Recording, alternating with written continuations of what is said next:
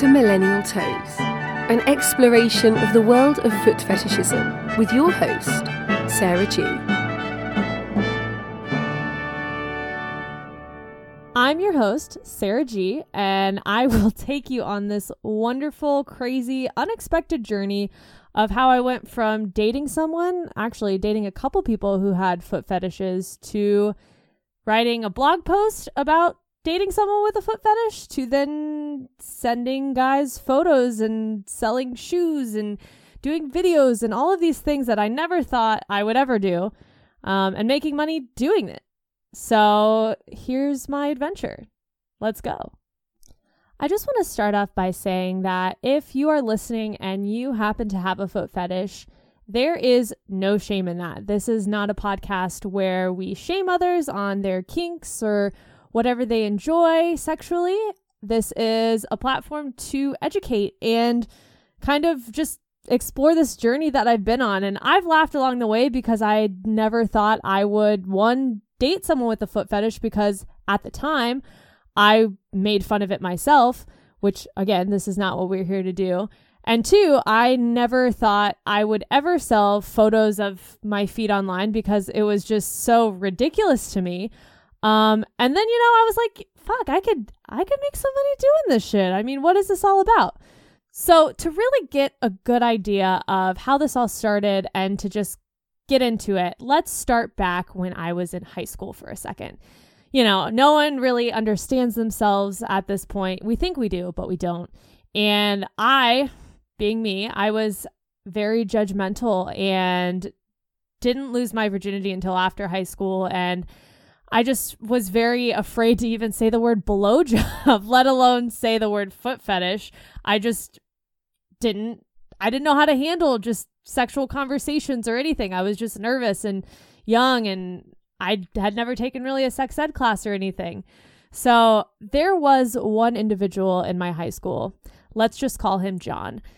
John was pretty well known for having a foot fetish in my grade, and he did not care that people knew, which I thought was pretty bold of him, to be honest, because high school, anyone can make fun of you for literally anything. You go to school wearing the wrong pair of jeans and people are judging you for not having a certain brand logoed on your ass. So he was very open about having a foot fetish. And I think junior year in high school, he had made it pretty clear that he was into my feet. And, 17-year-old Sarah didn't know how to handle this, because I'm like, wait, what? Do you think I'm attractive or my feet? What are you into? Do you want to date me? What does that mean? Which I think we ended up dating, which I'll get to, but it was a learning process for sure. I definitely wanted to make my feet look good for school because I knew he was staring at my feet. I had never had attention to one specific part of my body ever. I think girls in high school, they care about how their boobs look, not necessarily their asses, not at that time anyways. But now I had some guy who cared about what shoes I had on my feet and what toenail polish my toes were and how well kept my heels were on my feet, and that they didn't look super sanded from my dance practices or things like that. So that was probably the first time that I started giving my feet, honestly, any attention besides just like whenever my mom would take me to go get a pedicure, So I remember he was playing hardball and was kind of being a douche about everything. And I was like, you know how I'm going to get this guy back? I am going to paint my toes bright red because I think that he likes that. And I'm going to wear these nude heels that show my toes, that show off my heels, and I'm going to wear them to school today. And I did. And you know what? That afternoon, I got a text from him saying, I noticed your feet today. And I mean, I guess I was kind of flattered. This is weird because I've never talked about this ever, but I guess I was kind of flattered that he noticed my feet. But at the same time, I was like, is this weird? Because no one talks about these things. Most people are worried about their first kiss, and I'm worried about some guy who's checking out my feet. So it turned into worrying about some guy checking out my feet to dating some guy who was interested in doing things with my feet, to dating multiple men who were interested in my feet, to selling my sandals and heels online and doing videos of me wiggling my toes and doing photo shoots of literally me sitting on my bathroom floor trying to make my home look unrecognizable in these photos, just in case they were ever linked back to me, with like a really makeshift lighting setup and just me taking my own photos without a tripod, which I will say and get into, it is challenging. But, and then what else have I done? I've also sold my socks online for money, and I did a video of stepping on different objects. So yeah, from that one experience in high school of kind of like, someone's paying attention to my toes, to over 10 years later, me making a little bit of money, not a whole lot. It's not like I can retire tomorrow with the money that I've made selling my toes, but that money hasn't hurt. I'll tell you that much. I have actually bought new shoes and purchased pedicures because of it, and had guys pay for pedicures. So the potential, the opportunities were limitless, and still are to a certain degree. I've also created an OnlyFans, which I haven't really started up yet. Hopefully throughout this journey, I will continue to grow it, and you'll learn along with me of what the heck am I doing? Because honestly, I'm just kind of figuring this out as I go. I didn't have a plan for, okay, well, my feet are hot and I'm going to sell them online. Boom. That's not what happened at all. I dated a couple guys who were into my feet. These guys, obviously, I'm no longer with. We broke up, and I started a dating blog at the time, and I started writing about what it's like to date men with foot fetishes. And for some crazy reason, and my blog honestly is not even that good, guys. When you back a couple years ago, when you were to just search the term foot fetish, my website came up top 3, 1, 2, or 3 every time for a solid 6 to 8 months. And I was getting a lot of traffic, and that traffic, since I had my Instagram linked, brought a lot of people to my Instagram. And the first time anyone ever offered me money to buy anything related to my feet was through a DM on Instagram of someone saying, I like your feet. I saw your blog post. Do you sell photos? And I remember getting on my Instagram live, or just Instagram story, and going, so what should I do? How much should I charge? How does one, this business opportunity just came and literally landed right at my feet. What do I do?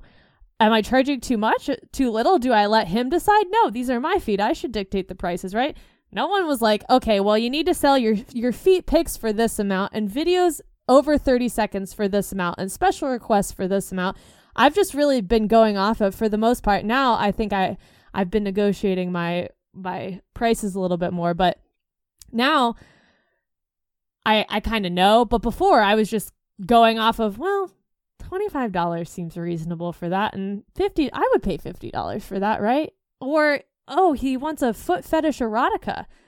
How much would I charge for that normally if I was just a regular copywriter freelancing an article? Okay, I'll charge him that much. I mean, honestly, I've just kind of been pulling these numbers out of my ass, and it's been working so far. I have a couple return clients. Haven't reached out to them in a while, but they know where to find me. And, you know, if you are listening and you just, this is me selling my business right now. If you are interested in feet pics of my feet or whatever, DM me, or DM me on Millennial Toes Instagram at Millennial Toes. You can definitely do that as well.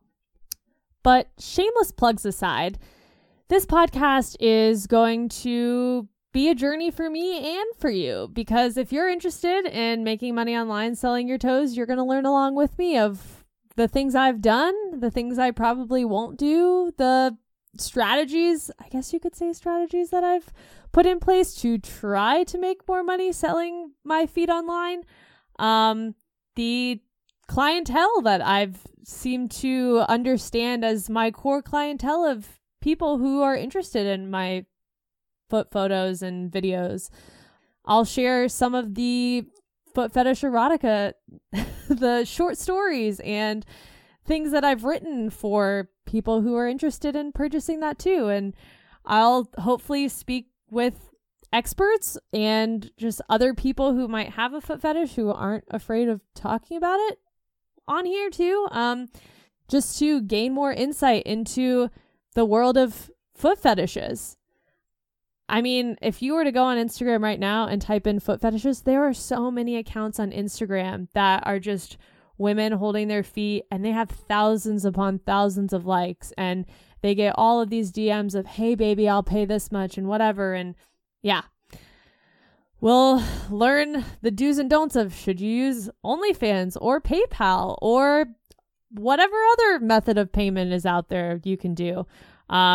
Should you create another email account? What have I done? What, if you're interested, what should you do? Yeah. And like I said, I am no expert here. I'm just kind of walking you through everything that I've done thus far. And yeah, it's been a wild ride, and I can't wait for this to continue. So if you are ready to embark on this journey, you can subscribe to this podcast. If you're listening on iTunes, you can follow along on Spotify and hit that follow button and subscribe there as well. If you did like this episode and plan to listen to more, feel free to give Millennial Toes a 5-star rating and review. That would mean a lot to me. And, you know, sometimes I might be posting feet pics on my Instagram @MillennialToes. And I will talk to you next week. Thank you for listening. Until next time.